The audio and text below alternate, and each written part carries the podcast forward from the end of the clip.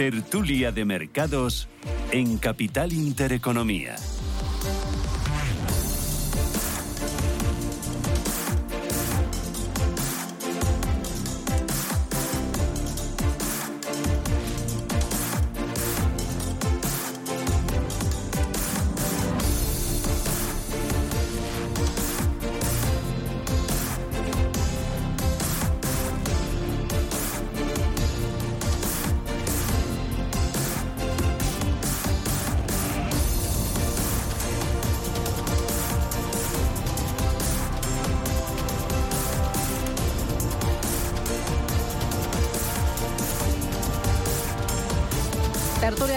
Mercados, 8 y 14 minutos de la mañana. Hoy vamos a asomarnos este año 2023 que ha empezado muy bien, con mucho optimismo en las bolsas, muy pendientes de los datos de inflación, de bancos centrales, pero sobre todo de los resultados empresariales que están ahora mismo en un primer plano. Vamos a tomar el pulso a los mercados con Fernando Fernández Bravo. ¿Qué tal, Fernando? Muy buenos días. Muy buenos días. ¿Qué tal tu fin de semana? Pues bien, bien, tranquilito, la verdad, con la niña y muy familiar. Nada especial. No. ¿No?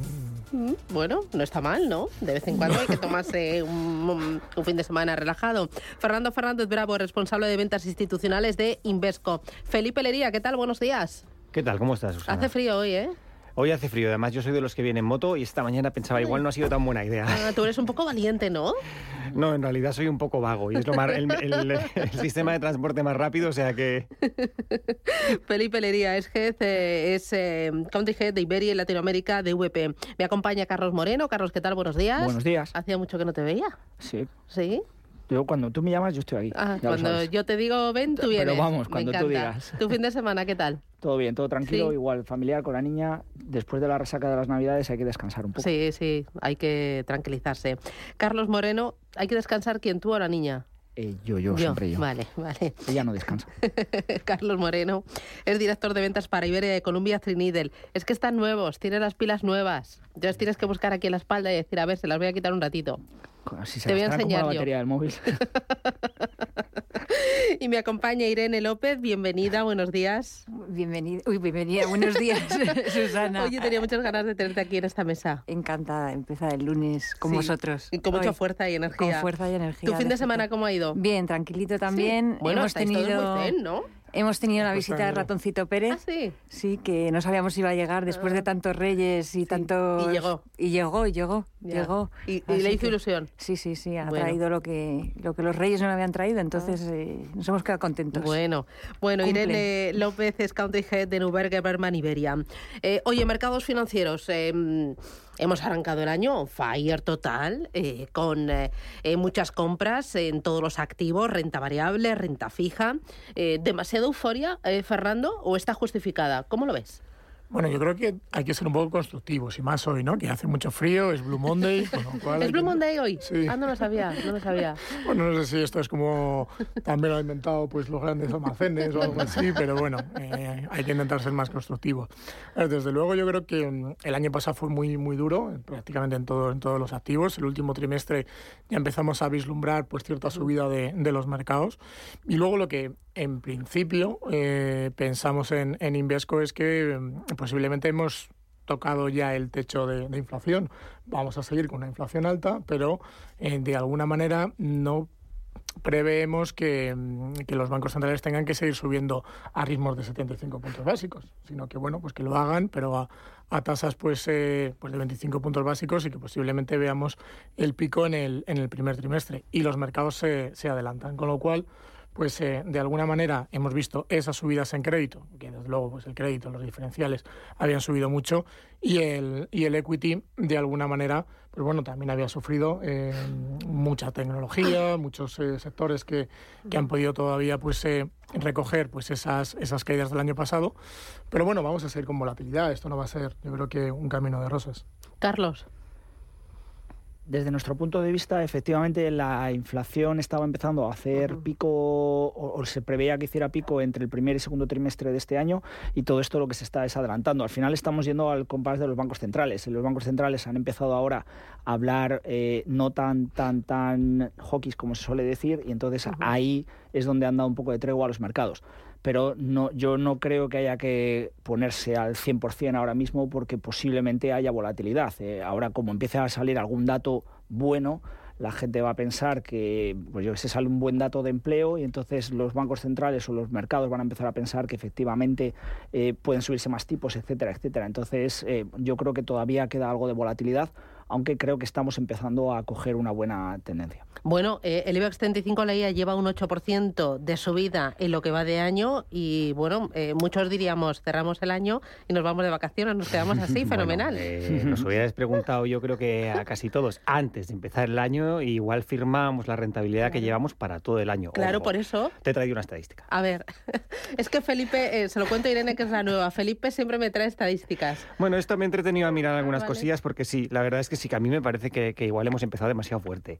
¿eh? que está bien, pero hemos empezado demasiado fuerte y de hecho he hecho un cálculo, he hecho un cálculo eh, solo del SP500, no como índice de referencia, pero para los últimos 50 años, que es- creo- me ha parecido su- suficiente, es una, una buena muestra suficiente, eh, al ritmo, donde lo tenía aquí apuntado, aquí, al ritmo que vamos, cerraría el SP500 eh, el mes de enero en un 7,4%.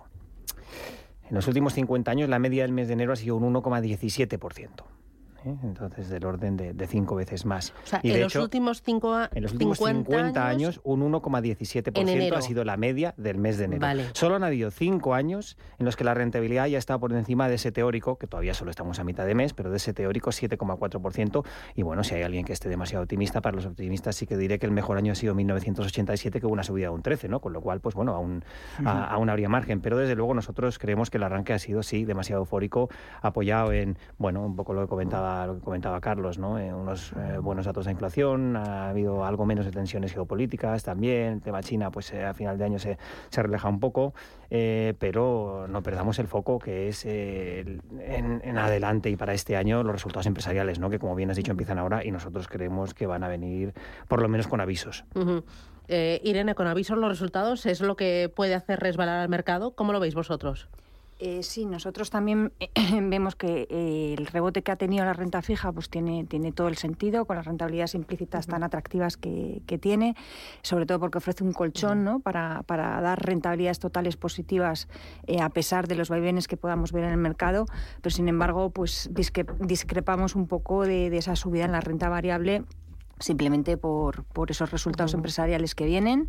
Tenemos un consenso eh, que estima crecimientos del 5% en el Standard Poor's y nosotros pensamos que los analistas todavía tienen algo que hacer ahí a la baja, eh, que corregir, eh, puesto que los no vemos crecimientos este año para las empresas en, en general. Ujú.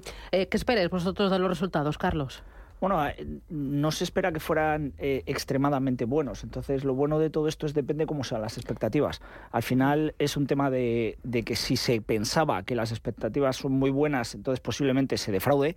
Y esto es como la vida en general. Eh, y, y- y si tienes unas expectativas no demasiado buenas, posiblemente no es que vayamos a ver grandes subidas por estos resultados, pero posiblemente tampoco veamos unas caídas muy muy fuertes. Eh, es lo que nosotros es lo que nosotros pensamos. El año pasado fueron muy buenos los resultados, ¿no? Demasiado para el contexto de alta inflación, de comenzar a subir tipos de interés, una guerra aquí a las puertas de Europa. Este año tocará recortar. Eh, yo creo que bueno Carlos un poco lo, lo, lo explicado bien. Eh, también tenemos que tener un poquito en cuenta es la parte macroeconómica, es decir, si lo que creemos es que nos vamos a ir a una recesión más fuerte, lo que creemos es que vamos a tener una desaceleración, unos crecimientos más, más bajos. Es decir, en Invesco sí pensamos pues que ya podemos estar en, en esa desaceleración. eh, va a sufrir más Europa que, Estados Unidos, con lo cual uy, pues, eh, creemos que, mm, ese crecimiento bajo lo vamos a tener, eh, pero no pensamos que va a ser una recesión muy fuerte. Entonces, no pensando que vamos a tener una, una recesión, de alguna manera tanto los default como los eh, crecimientos empresariales se pueden mantener. No creemos que se vayan a mantener, por supuesto, los crecimientos que tuvimos el, el año pasado y, que va a sufrir y que se van a revisar y que se van a revisar a, a la baja. Pero tantas noticias negativas tuvimos en el año 2022 que de alguna manera creo que los mercados han ido descontando eh, gran parte de esas noticias. De los resultados, ¿qué esperas? ¿Me traes datos también? Bueno, nosotros ya hace tiempo que estamos esperando que más que más un 5, que ha comentado Irene aquí, estamos esperando quizá un menos 5, entre un 0 y un menos 5, con lo cual sí que pensamos que el mercado de equity eh, va a tener una corrección, una corrección a la baja y desde luego es cierto que la inflación está bajando, eh, pero hay un efecto aquí importante que vamos a ver durante todo este año, el 2023, y es el famoso efecto base. ¿no?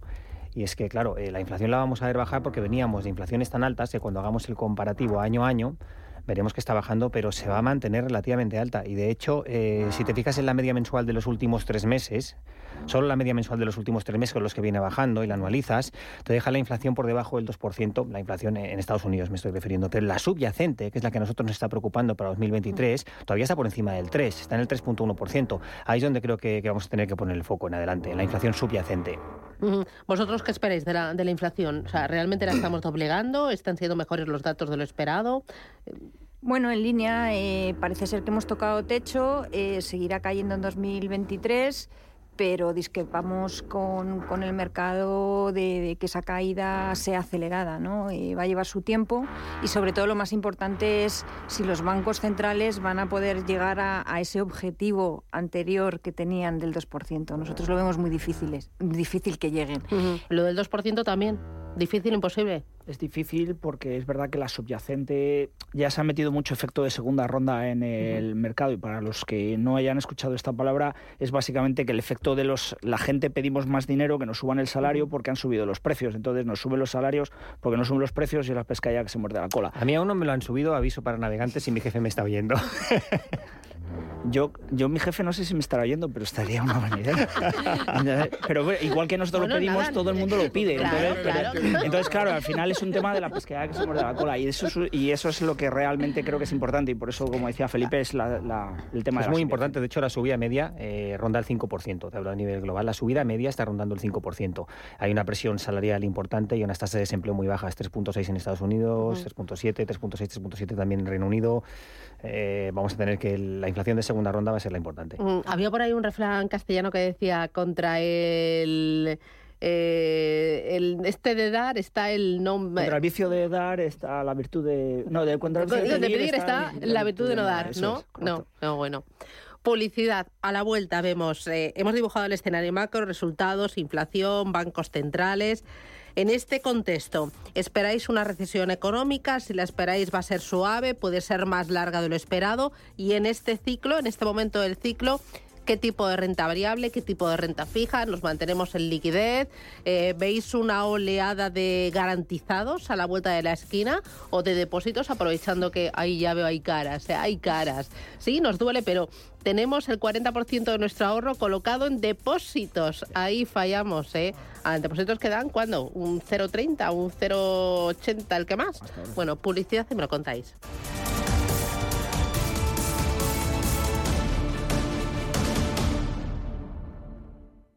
¿Buscas vehículo de renting para tu empresa? Alquiver.es. Todo lo que necesitas en una sola cuota y sin sorpresas. Deja la movilidad a Alquiver y preocúpate por tu negocio. Visita alquiver.es.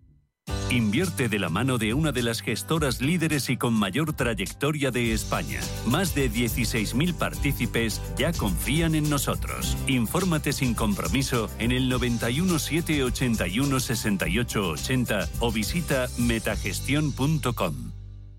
¿Sabes que tomando dos litros de agua Sierra Cazorla te aporta el 30% de magnesio que necesita tu cuerpo? Y además es baja en sodio.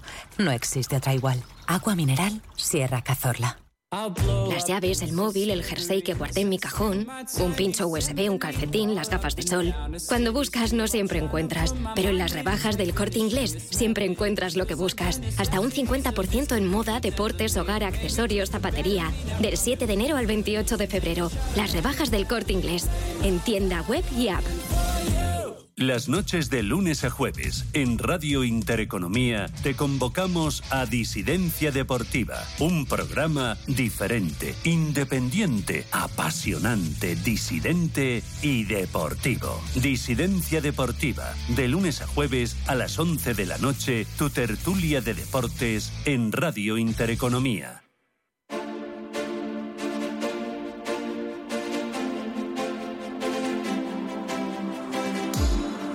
Tertulia de Mercados en Capital Intereconomía.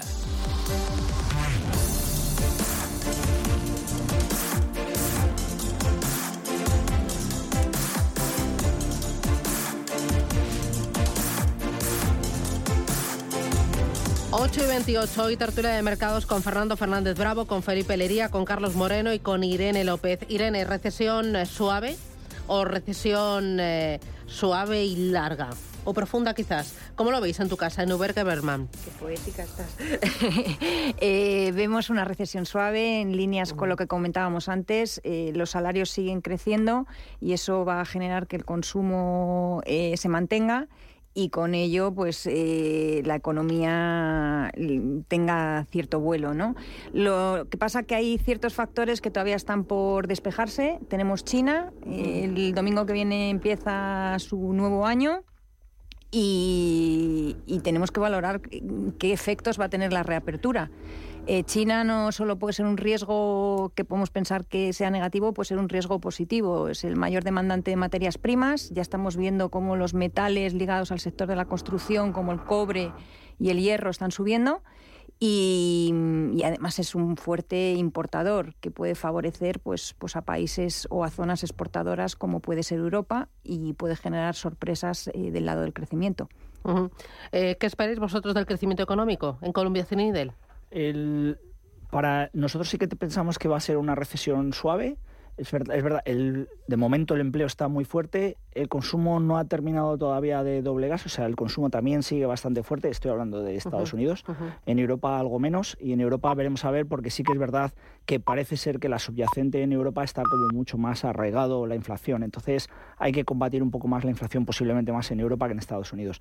Eh, por el lado de China, efectivamente creemos que puede ser algo que ayude a los mercados, porque al final todas las noticias tan, tan, tan negativas que venían del tema del COVID, es posible que también todo lo que estamos viendo ahora y todo lo que estamos viendo ahora de subidas sea también por un poco poner en escenario eh, que vuelve otra vez China a consumir. Mm, Fernando. En Invesco lo que pensamos es una recesión eh, en la que ya estamos, em, que sea corta, y, suave. Es decir, que realmente no, eh, no tenemos un miedo a, esos crecimientos eh, bajos. Eh, crecimiento a nivel mundial positivo, por lo cual no creemos que entremos en, una recesión pues, a, nivel global. en el caso pues, de, de Asia, pues desde Invesco creemos que bueno que este año puede ser el año de, Asia después de dos años tan negativos. Muy pues, malos, ¿eh? Desde luego, desde luego. Pero eso, eh, desde el punto de vista, quizás, a ver, si hablamos, por ejemplo, en renta fija, nos gustan más países desarrollados. En países emergentes, eh, ahí sí nos eh, pondríamos más enfoque en la parte de renta variable. Después de estos dos años tan, tan malos. Y luego China también hay que, hay que analizar en el punto en el que está en sus políticas monetarias. Es decir, que realmente, pues, Asia pues está eh, o China, y mejor dicho, pues con, con, una inflación baja, con una política monetaria expansiva, a diferencia pues de los países desarrollados. ¿no? Pero bueno, eh, intentar ser constructivos, posiblemente este primer trimestre sea un poco el peor trimestre de, del año, no ha empezado mal para, para, los mercados, pero desde el punto de vista de crecimiento sí creemos que eh, en este primer trimestre todavía tenemos que ver pues ese pico de inflación y ver las medidas que sobre todo hagan aquí en Europa para controlar esa inflación. Felipe, ¿algo que añadir o vamos ya con activos? Eh, no, te doy algunos datos si quieres. nosotros en realidad eh, sí que vemos un, un mundo, eh, una dicotomía, ¿no? O sea, va a haber una parte que son los mercados emergentes que creemos que van a crecer, van a crecer más que el año pasado, además, con lo cual ahí no solo no vemos recesión, sino que vemos más crecimiento que en 2022, de un 3.5 a un 3.8%. No así para los mercados desarrollados, donde estamos preveyendo que el crecimiento económico pues pase de un 2.3 a un 0.4, o sea, si lo hay va a ser paupérrimo, va a ser muy bajo, con lo cual posible recesión sí. La recesión técnica son dos trimestres, como siempre digo, de, crecimientos negativos, ¿no? A lo mejor no son dos, son cuatro meses, cinco, pero a lo mejor sí son dos, pero va a ser poco, como decía Fernando, o sea, no muy pronunciado y corto en el tiempo. Eh, y la economía mundial esperamos que todavía crezca este año global un 2.3% desde un 3% en, en 2022, ¿no? Con lo cual, eh, un poco en línea como con lo que decía Fernando también, eh, más equity para mercados eh, emergentes y más renta fija para mercados desarrollados.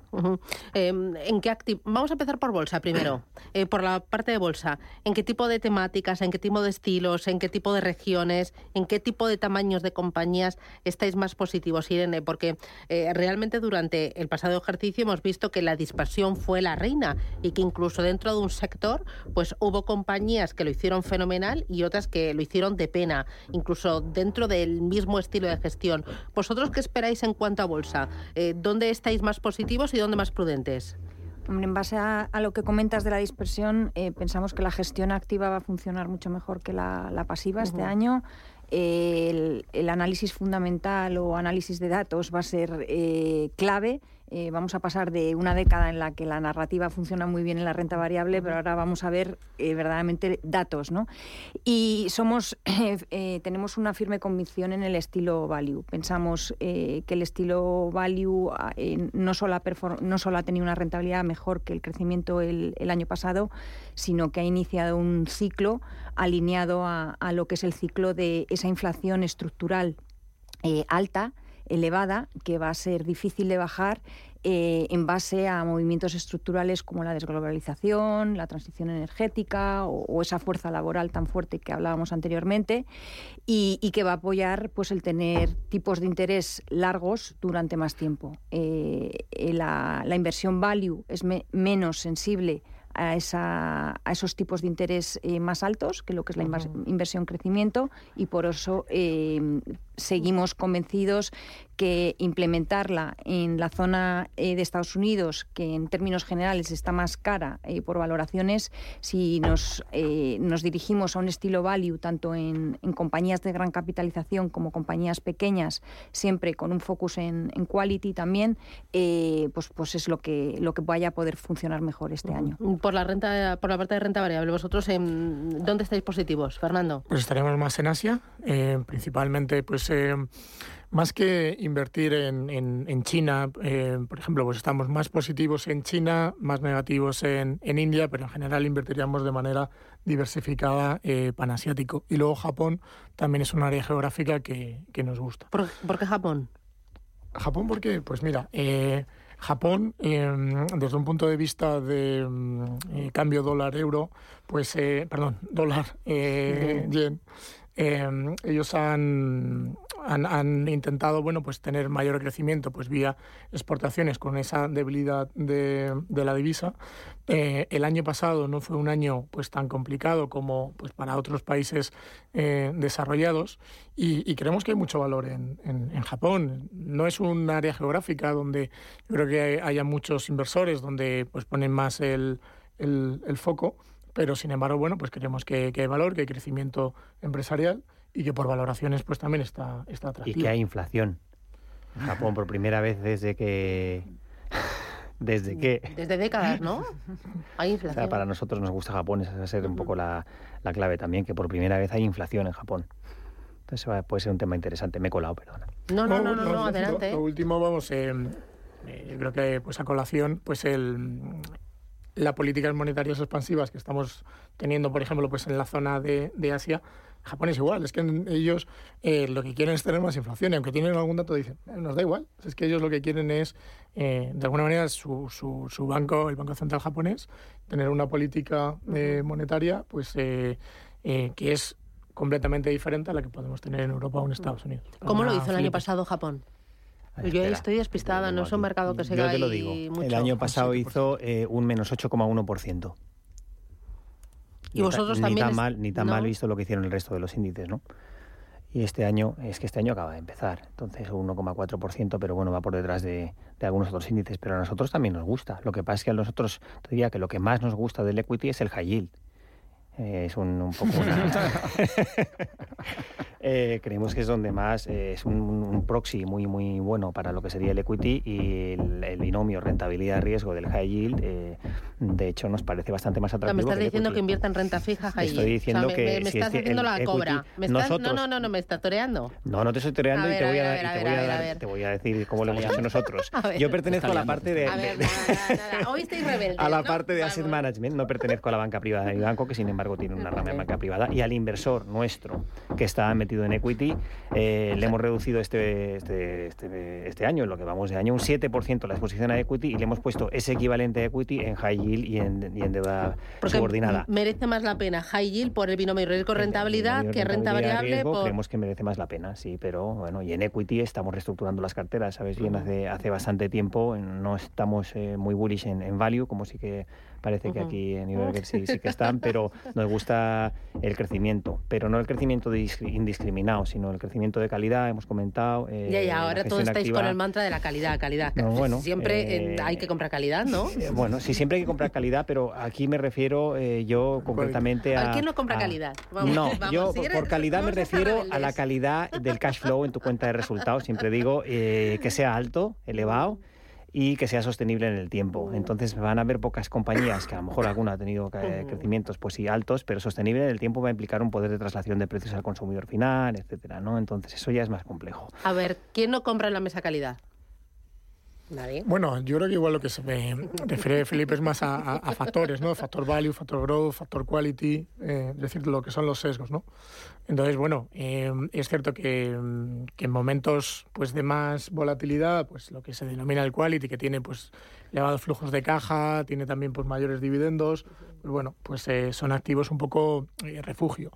Y quizás es un, cuadra un poco también con el posicionamiento de, de, Invesco para este, por ejemplo, primer trimestre, es decir, en el que nos posicionamos más en la parte de renta fija, más en la parte de, de investment grade, em, para quizás en la segunda parte del año, estamos empezando el año, podemos hablar yo creo en 12 meses en adelante, pero por ser más tácticos, eh, posicionarnos ahora más en la parte pues de renta fija, de investment grade, para en los siguientes meses darle un poco más eh, entrada a, a high yield porque el posicionamiento que también tenemos desde el punto de vista macro es que no creemos que va a haber una recesión y que va a haber una recesión muy fuerte, con lo cual las compañías no van a, no van a sufrir, no creemos que, vayan a aumentar los defaults y, que de alguna manera lo que hay que, ver es que no estamos en una crisis como el año 2008, en el que los bancos no estaban capitalizados, tuvimos una, una crisis estructural. Es decir, ahora es más, bueno, pues de, de, para batir esa inflación, pues que vamos a tener menos crecimiento. Bueno, enseguida vamos con la parte de renta fija, pero crecimiento, eres ahí un poco valiente, porque casi todo el mundo dice vale, vale, vale, crecimiento eh, nada. Crecimiento de calidad. Y tú me preguntas, ¿quién, ¿quién no compra calidad? Mucha gente está no comprando calidad, y ¿Ah, sabes cuando hay rallies, pues en esta mesa, todo. Ah, ninguno. No, yo en esta mesa yo no voy a hablar de ah, esta mesa, pero te traigo un dato. A ver. Mira, desglosa las 40 categorías de activos, las 40, que no son pocas, categorías de activos que, que estamos monitorizando nosotros, que básicamente está todo. En lo que va de año, ya sé que llevamos muy poco de año, pero de las 40 y 35 en positivo. ¿Tú crees de verdad que hay 35 eh, segmentos de mercado donde, donde de verdad todo es calidad y solo hay 5 en negativo? Y la que menos en negativo está, que además es divisa, con lo cual sería una cosa, pero bueno, es, es, es dólar yen, es menos 1,69. Esto, tú miras esta estadística. O sea, ¿qué hay negativo este año? ¿El dólar yen qué más? No, no, yo no he dicho. En negativo este año tienes dólar yen, tienes commodities, el, el SP commodities, pero bueno, un 1,4. Tienes India, un 1,4 también. Eh, dólar, eh, dólar index, que es como con, con, un basket, digamos, de monedas, tienes un menos 1,2 y ya está, todo lo demás lo tienes en positivo pero bueno, es muy poco en negativo. ¿Y tú crees de verdad que hay calidad en las 35 categorías de activos? En alguna la habrá, ¿eh? No, no, voy a decir que no, pero, pero vamos, yo creo que de momento hemos entrado, pero, pero un poco así demasiado optimistas en el año se está comprando todo. Bueno, última parada publicitaria. Ahora si queréis entramos a la parte de renta fija, os explayáis y también eh, alternativos. Incorporamos alternativos porque el año pasado ya era eh, lo más, lo más. Este año también, si uno no tiene alternativos en cartera, está fuera de juego, está mm, out. Mm, publicidad y me lo contáis.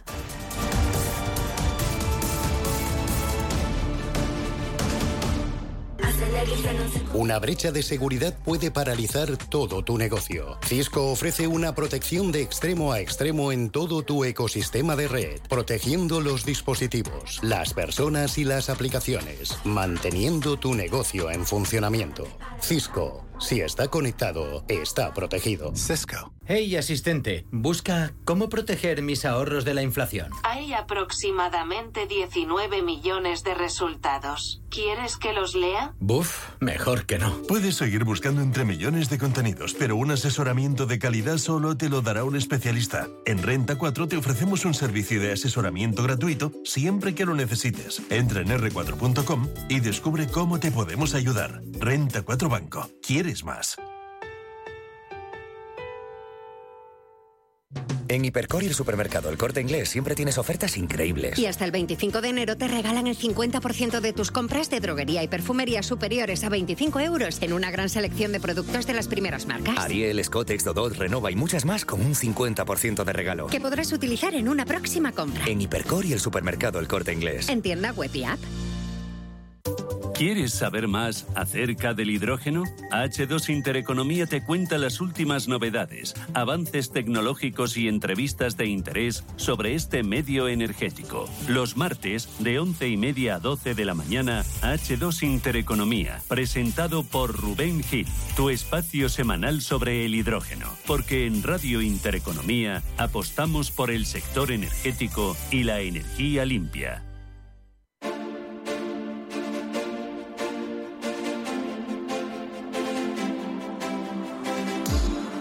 Tertulia de Mercados en Capital Intereconomía.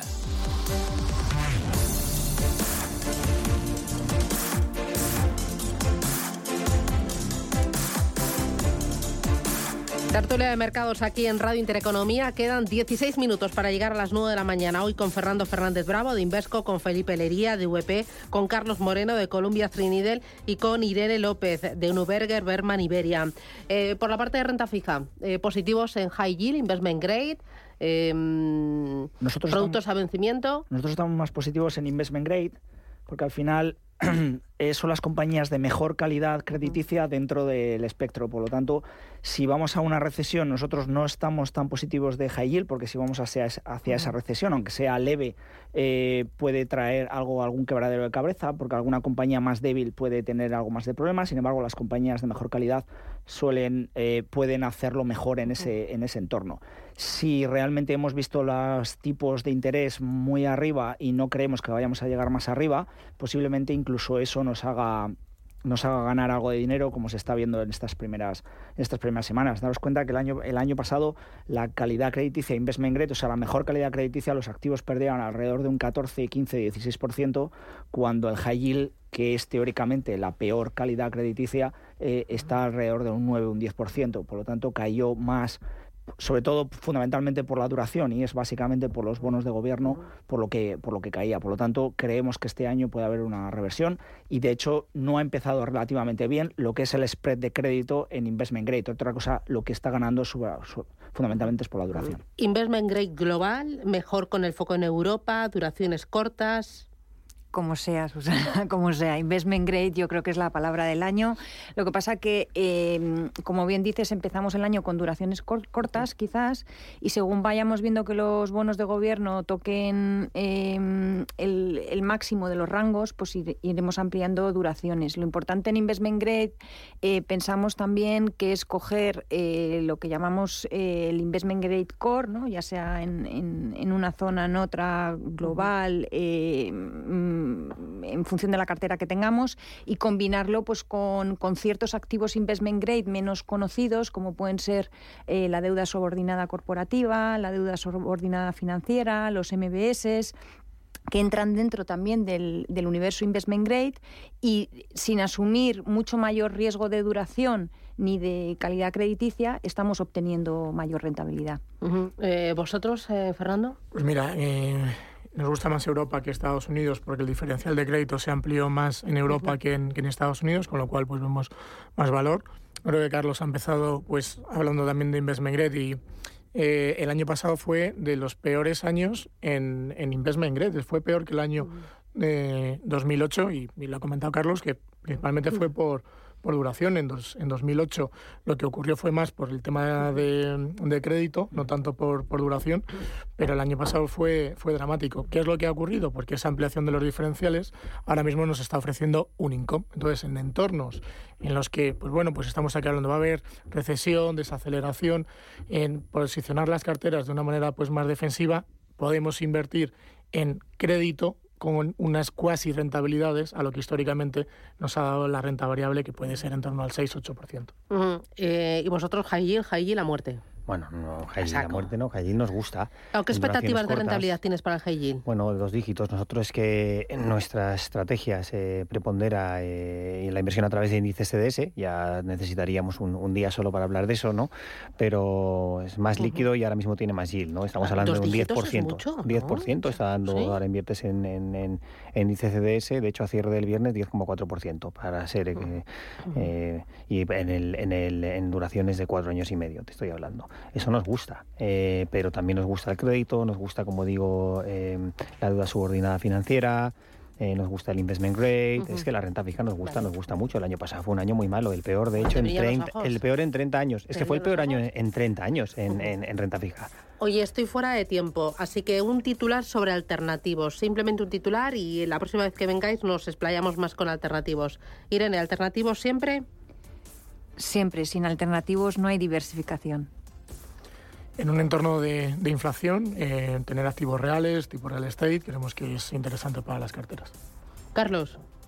Alternativos, pero ojo con la liquidez de los alternativos, porque no todo el mundo estamos pensando en que podemos invertir a 3, 5 años como la gente que piensa los alternativos piensa. ¿Y Felipe? Alternativos, alternativos líquidos. De hecho, te traigo una estadística, perdona. Desde...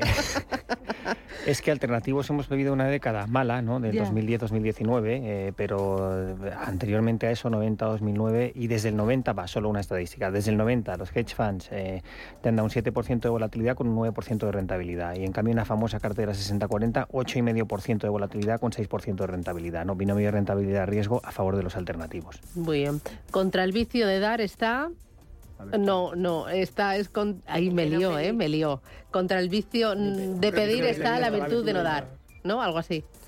Sí, sí. Sí, sí. Así te, vale, te lo han chivado antes. No, sí me lo han chivado, pero espera, es que no tengo la chuleta. A ver, que me lo han chivado. Contra el vicio de pedir la virtud de no dar. Fernando Fernández Bravo, desde Invesco. Felipe Lería, desde VP. Carlos Moreno, desde Columbia Trinidad. Irene López, desde Neuberger Berman. Un placer. Gracias. Feliz semana y a por el lunes. Adiós. Gracias. gracias.